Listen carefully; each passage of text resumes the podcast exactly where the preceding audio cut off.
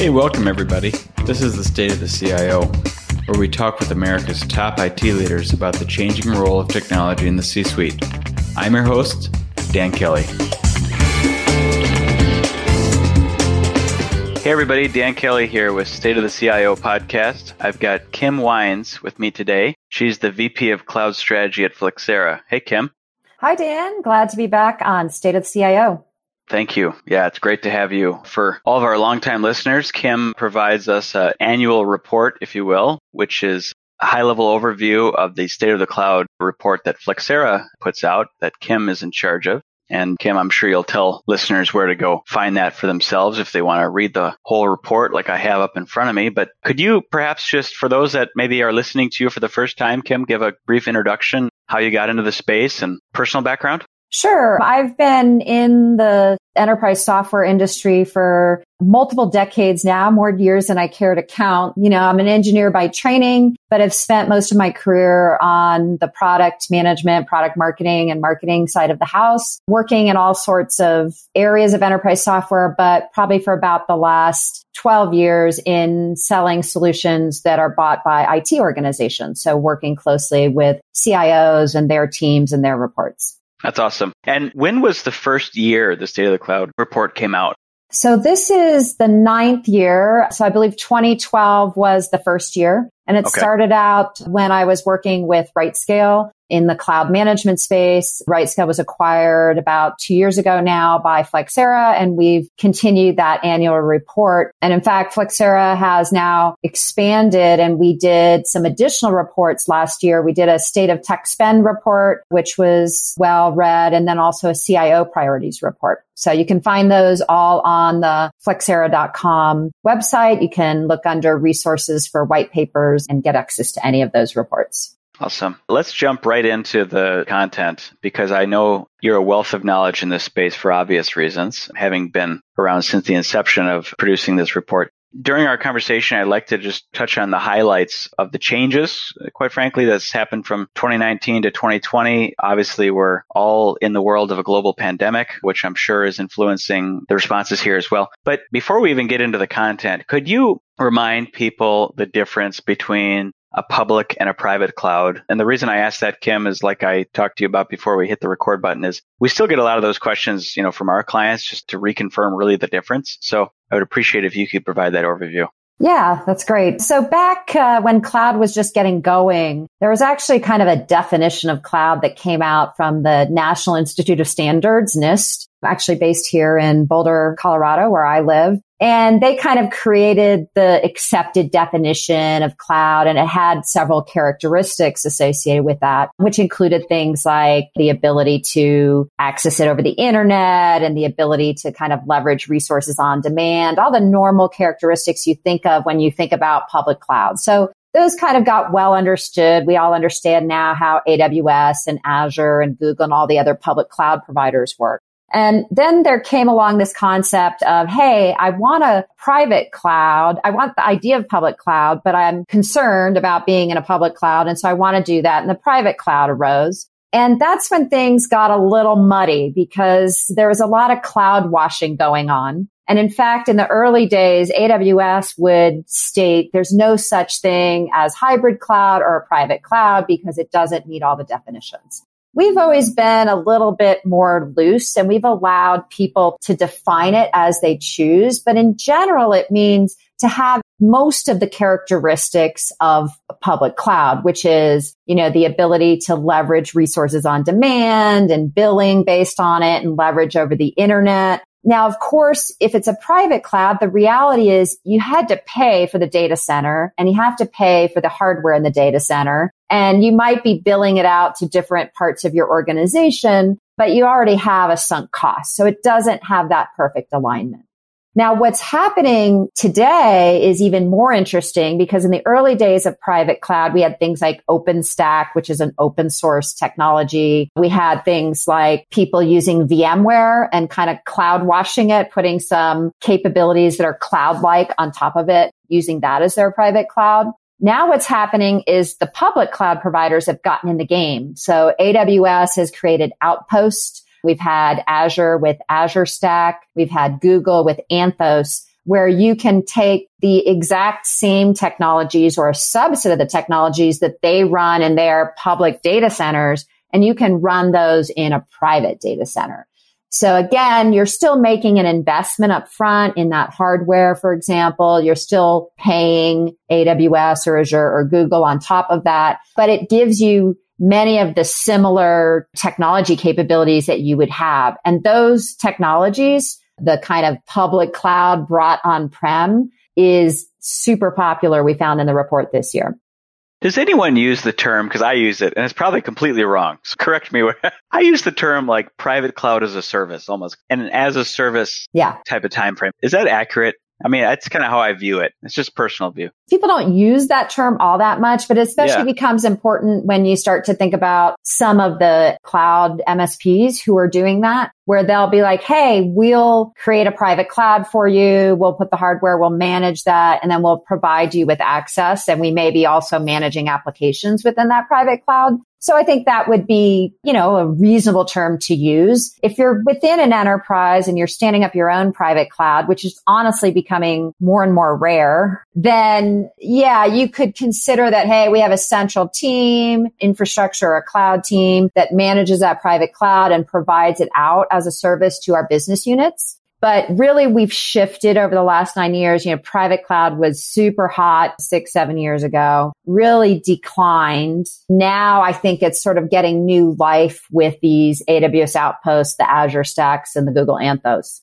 Yeah, that's really fascinating. And how many clouds private and public does an average company have? I assume it changes depending on what industry we're talking about, the size of company, et cetera. But maybe if you could just give an overview of what the baseline looks like in the industry so that the CIOs listening to this podcast can kind of rationalize their own infrastructure quickly in their head. Yeah. I mean, today on average, companies, enterprises use 2.2 public clouds. So obviously we have 0.2 because it's an average. But if you think about it as two public clouds, and that's two different public cloud providers. So most companies will be using a primary. It's usually not a 50-50 split. They'll have a primary that might have 70 or 80% of their workloads. And then they'll have a secondary that's maybe 10 or 20%. But what's also interesting is as companies get more mature in their cloud use, they're more likely to add on that third cloud. And often the first two are AWS and Azure, not always, but often. We're seeing increasingly that the more mature people are adding Google into the mix as well. So that's typically the profile that we're seeing. On the private cloud side, there's also an average of 2.2 private clouds. And that might look like my VMware environment with some added front end stuff to make it more cloud like, like a self service capability, for example. And then that might look like some of the tools that I'm experimenting with from the public cloud providers like Outpost or Azure Stack or Anthos. Or it might look like a third party managed service provider that I'm getting a cloud from or it might look like a container platform that I'm running. So I could be running something like a OpenShift or a Pivotal on top of some on-premise hardware. That was going to be my question right there, Kate. That was my my working assumption, purely a personal assumption based on working with our multinational clients. But is the drive to expand clouds really focused on let's call that container cloud? And I immediately drive to this R and D space where you want to spin up little proof of concepts here, there, and everywhere. Which company like Google, that's what they want. That's their bread and butter, and all of them, quite frankly, right? But that's really where Google is trying to push itself. Yeah, for sure. I mean, I think container is a big driver. You know, certainly things like AWS Outpost, which is showing a lot of interest, um, yeah. doesn't require you to use containers. You can be running VMs. And for many people, that's nice because they don't have to do the conversion process to figure out how to containerize what they have. But, you know, containers, we've been asking about containers for probably six years in this report since they still got big. And if you look on the enterprise side, 66% of enterprises are using Docker, 63% now using Kubernetes. So it's really ubiquitous. Now, it's not in their whole estate. It's often in a subset, although a growing subset of their estate. Then on top of that, we've got use of the AWS container services, the Azure container services, the Google container engine as well. So containers is here. It's ubiquitous in it's making further inroads into that footprint. So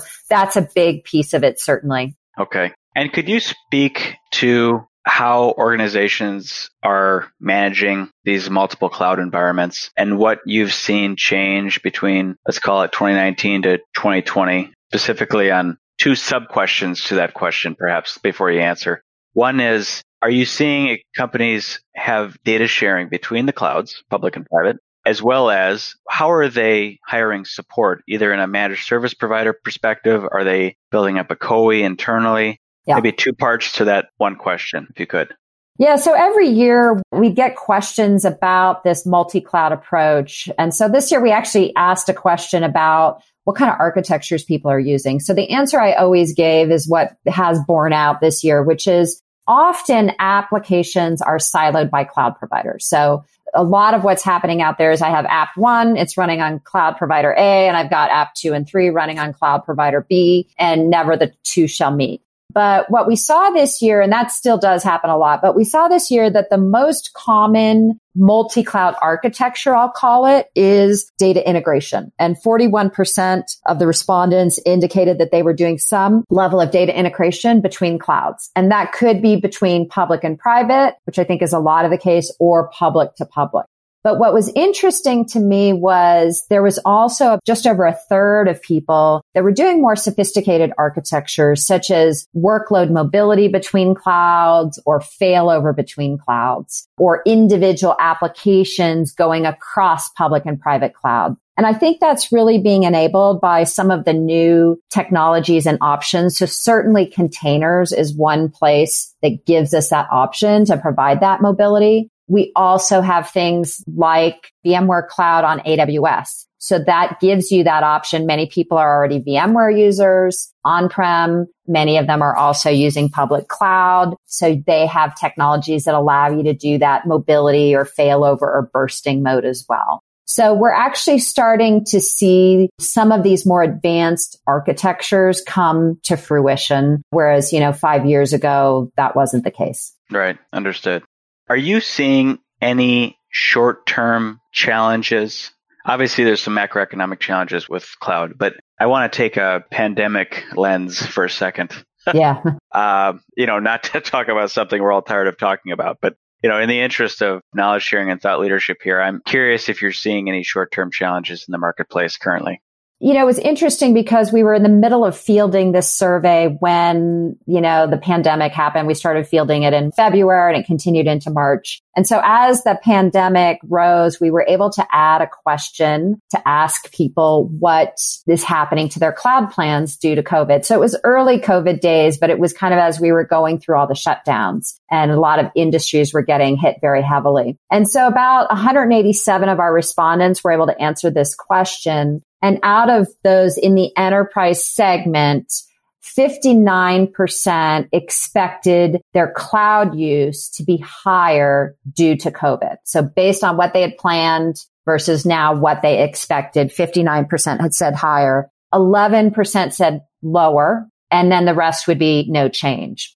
And within the higher group, 30% said significantly higher, while 29% said somewhat higher, slightly higher. So since then, we've had a chance to kind of dig into that a little more anecdotally with the customers that we talk to and prospects that we talk to. And so what we're seeing is that certainly within some industries, their usage of cloud is falling off just because their industry is getting so hammered. You know, we have customers that are cruise lines, hotel chains, right? So these are companies that their business is down. And if you're now doing, you know, online booking for your cruise or your hotel, that's gone away almost or down. And so they don't have that same level of need for those industries. On the growth side, the people that are seeing it grow, we're seeing that happen in two ways. One is I have applications or workloads I'm already running in the cloud and those workloads are getting more demands. I'm doing e-commerce and people are buying online. I'm doing ordering for restaurants and people are buying online. I'm a software company that does SaaS and now my usage is through the roof because I do collaboration on the web or conferencing. The second dynamic we're seeing is companies that were on a path and a journey to migrate to the cloud and the pandemic is making them accelerate those plans. So that's happening typically for a couple of reasons. One is the public cloud has held up pretty darn well during the pandemic. We certainly had a few stories early on when everybody jumped on Teams and Zoom and there was some slowdowns, but those got fixed relatively quickly. People were able to scale up those applications based on the access to public cloud. We saw, for example, Zoom was running a lot in AWS, but they announced a big new deal from Oracle cloud infrastructure because probably they wanted to gain access to a bunch of new infrastructure to meet demand. So what we saw is that cloud held up pretty well. In addition, there became challenges for people doing on-prem in the supply chain and getting hardware. There became challenges. For example, Flexera still had some applications running in colo facilities that we've since moved into AWS, for example. But we were not able to send our employees into the colo facilities anymore. So anything that needed to be updated or any third party vendors we couldn't send in. So suddenly we had to do everything through the employees of the colo facility. And the business continuity risk got really big. And so suddenly people that were on a path said, let's move faster down that path. Let's move those applications or at least certain applications more quickly than we had planned. And so they're accelerating their cloud migrations. Excellent overview there. I learned quite a, few tidbits the last couple of minutes of you just explaining that my natural inclination is as you see the utilization of public and private, but specifically public cloud increase drastically, both on short term and long term kind of macroeconomic effects and reasons. How are they doing on spend management? Obviously, that's a focus area of ours. And I just was curious how you're seeing the corporate budget essentially absorb these increased costs. Yeah, I'd say in general, people are not doing very well. and everybody feels this way. So I shouldn't yeah. be making anybody feel bad about this. Look, what's happening is budgets for people migrating to cloud are growing quickly. So overall, if you look at the market as a whole and you look at what Gartner IDC will say, they'll tell you that IaaS is growing kind of in the 30 ish percent range, maybe 30 to 35% range. Mm-hmm in our survey, and our survey is targeting people already using cloud, they're expecting growth of 47% in their cloud spend in the next 12 months. The worst part is like in the last year, they've been over budget by 23%. So for many people, and we actually experienced this at Flexera ourselves, it's the fastest growing line item in their IT budget and they're not on budget. They're over by a lot. So what happens is that starts to get the attention of the CIO and the CFO and the IT finance team because they're like, Hey, maybe we're still spending more with other vendors in some cases. There are a number of companies in our tech spend survey that AWS is their largest vendor, but Microsoft is often the largest vendor and that includes cloud spend. So there may be stuff where they're spending more, but when they see the growth rate of this and they realize, hey, if we don't get this under control, this is going to explode out of control. The other kind of bad news is that we ask each year how much waste there is. And like every other year, their self-estimated wasted spend is about 30%. We find in engagements with our customers, it's often a little bigger, like around 35%. But even the 30% number that starts to be a big number. And we are starting to get people that now their cloud spend is millions of dollars a month. Mm-hmm. And the good news is if you save money, you realize the savings starting that minute, starting that hour in your next cloud bill, right? Yeah. You don't have to wait for a renegotiation or a contract renewal like we do in software or SaaS. You can save money right away. So the good news is while there's waste and there's growth and it's a bit out of control, there's opportunity. So for now, the, I think it's fourth year running, saving money and optimizing existing cloud usage and cloud costs is the number one initiative in cloud, followed closely by migrating more workloads to cloud. so these go hand in hand. As we know, we're going to move more. So 73% say they need to optimize existing use of cloud and get cost savings. 61% are migrating more workloads to cloud. The third initiative, expanding use of containers. 51%. So that's where people are going, save money and become more efficient with what I'm doing because I'm moving more there and it's growing, leverage container more. And by the way, moving to containers can also be a cost savings mechanism because it allows for more efficient use of infrastructure.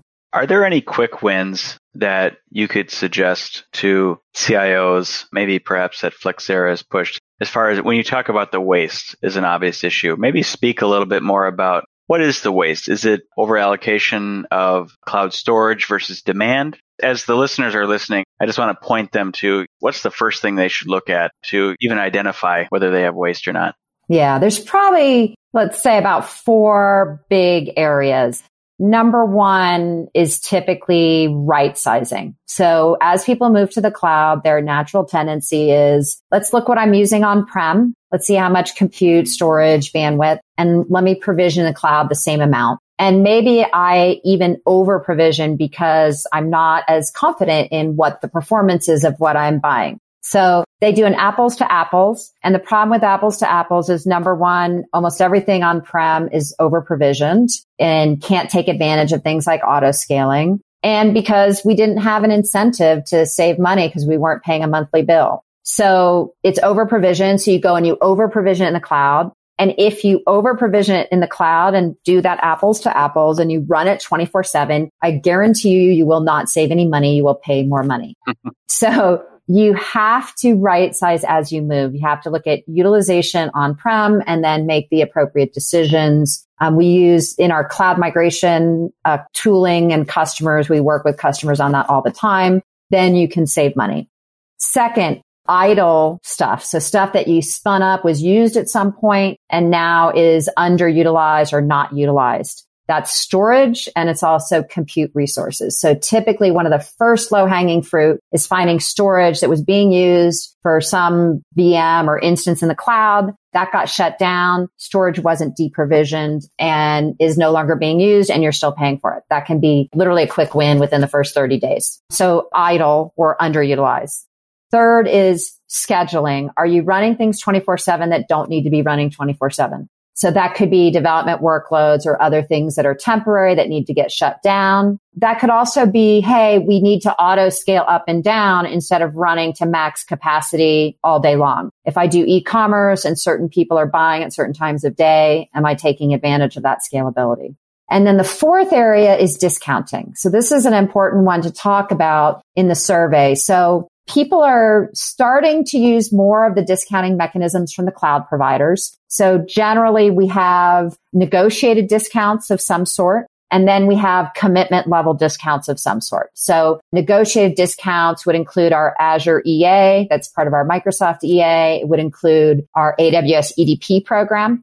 Commitment discounts would include things like reserved instances on Azure or AWS. It would include savings plans on AWS or committed use discounts on Google. So here's what's happening is people are coming in with their historical mindset of how I bought on-prem, which was generally I bought up front, right? If I'm going to buy a, put up a data center, I provision more in that data center than I'm going to need because I need to be ready for growth. If I'm buying software, I might buy for my peak or my max in a three year or five year contract. If I'm buying SaaS, I might do the same thing, buy to that peak. And so people come in with that mindset and they see the discount levels associated with, oh, if I commit to higher levels, how much I get in savings. Totally the wrong thing to do in cloud. please, please don't do that. Saving money before I spent it. That's always a great idea. Saving money that I didn't need to spend. My favorite story of this was a company that shall remain nameless that technology company actually was going to be moving a workload or set of workloads into the cloud. And so their approach was to, because they thought, oh, like setting up a data center. Let me buy reserved instances on that cloud provider for like what I'm going to be using a year from now. And then you start locking those reserved instances into certain regions, which you may want to change or into certain instance types, which you may need to change. And they had like a million dollar or two million dollar commitment. I don't remember the exact number before they had a single workload running in the cloud.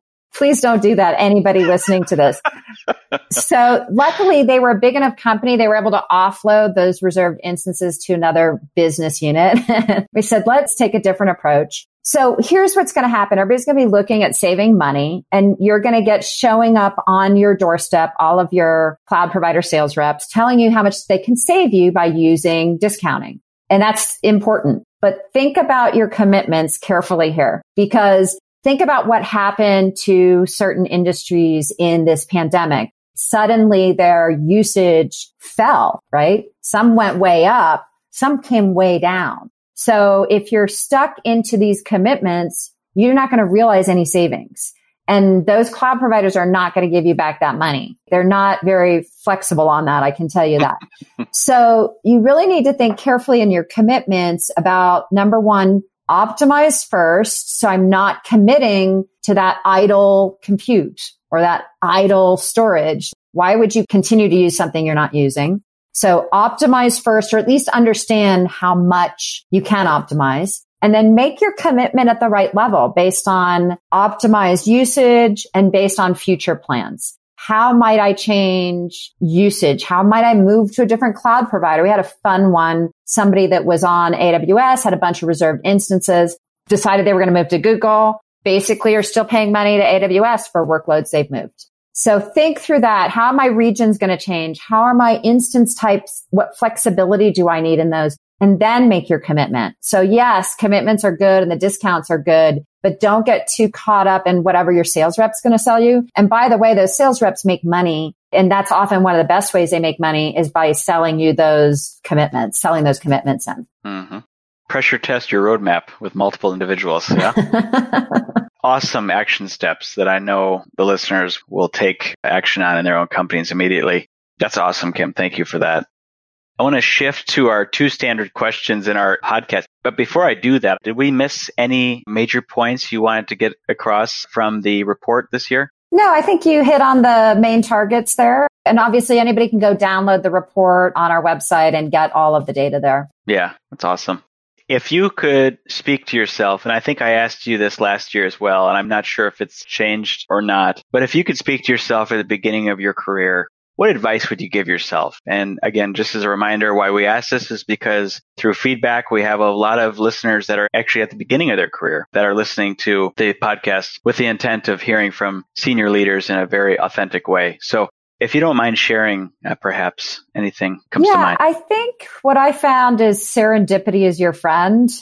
I meet a lot of very talented and ambitious people that are earlier in their career and they have like a really good plan. And I can't say that I had much of a plan when I started, but I think if you find something you're interested in, or even if you're doing maybe not your ideal job, if you can find a way to dig into it and get interested in work hard, do a good job, go above and beyond, opportunities will arise. I started out on the engineering side of things. I had an opportunity arise to move into product management you know, I was in product management. I had an opportunity to broaden into product marketing, then to move over and take on CMO type of roles. And none of those were exactly my plan.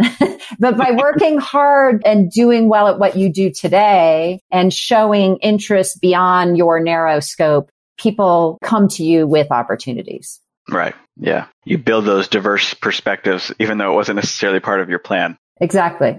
Yeah, that's really sound advice. Next question. By popular demand, tell me your best worst boss story. so tell me a time that was very memorable for you that you perhaps learned what not to do as a manager of your own team.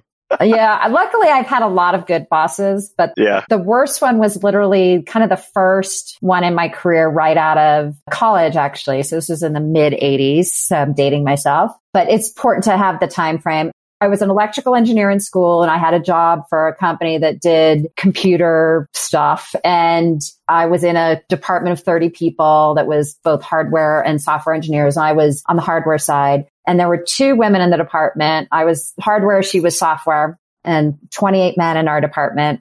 And our common boss of this department, who was married, showed up at her house to kind of proposition her. I'm like, like, are you going into like the HR records to find yeah. her house? And you're just like showing up uninvited and unannounced. So never do that. It's super creepy. and I left soon after to go to grad school. I don't know that he even got any punishment at the time. I don't know how much she said to other people. So I'm not sure of the outcome of that, but please don't ever do that. I think hopefully now in 2020, we're all more aware. But that literally happened. he was a poster child of why HR policies were invented around this. exactly. Exactly. Dump the person that causes new HR policies. Good guidance right there. That's the tagline for the episode. don't, become a person that creates an HR policy. oh, that's hilarious. Uh, well, I uh, definitely won't be doing that. No, no, none of our listeners will either. that's awesome. Well, thanks for sharing that, Kim. Yeah, this has been a wonderful conversation. Any final thoughts you want to share with the audience before we wrap it up for today? Yeah, please go check that out. Also, our state of tech spend report is an interesting one because we asked people about trends in spend. We did do that pre pandemic, but we're going to be fielding a new state of tech spend here coming up in the next couple of months. And so probably by October, we're going to have a really good view of how pandemic is changing IT spending trends. So that's going to be very, very interesting to see the data out of that. Definitely. Yeah. And if people wanted to get in touch with you personally, Kim, is there a best way for them to do that? Yeah, LinkedIn is fine. So Kim Weins on LinkedIn and you can reach out that way or K Weins, W-E-I-N-S at flexera.com. Outstanding. Thanks for your time today, Kim. I know our listeners got a ton of actionable content out of this one. So thanks again. Thanks for having me. Everybody, if you enjoyed today's episode, feel free to leave us a rating on iTunes or wherever you listen to your podcasts and hit the subscribe button. So we'll talk to you later. Hey everyone, thanks for listening. If you got value from today's conversation, please share this podcast with one person you think who would enjoy it. For show notes, episodes, and more, please visit thenegotiator.guru. Look forward to hearing from everyone soon. Thanks, and we'll talk to you soon.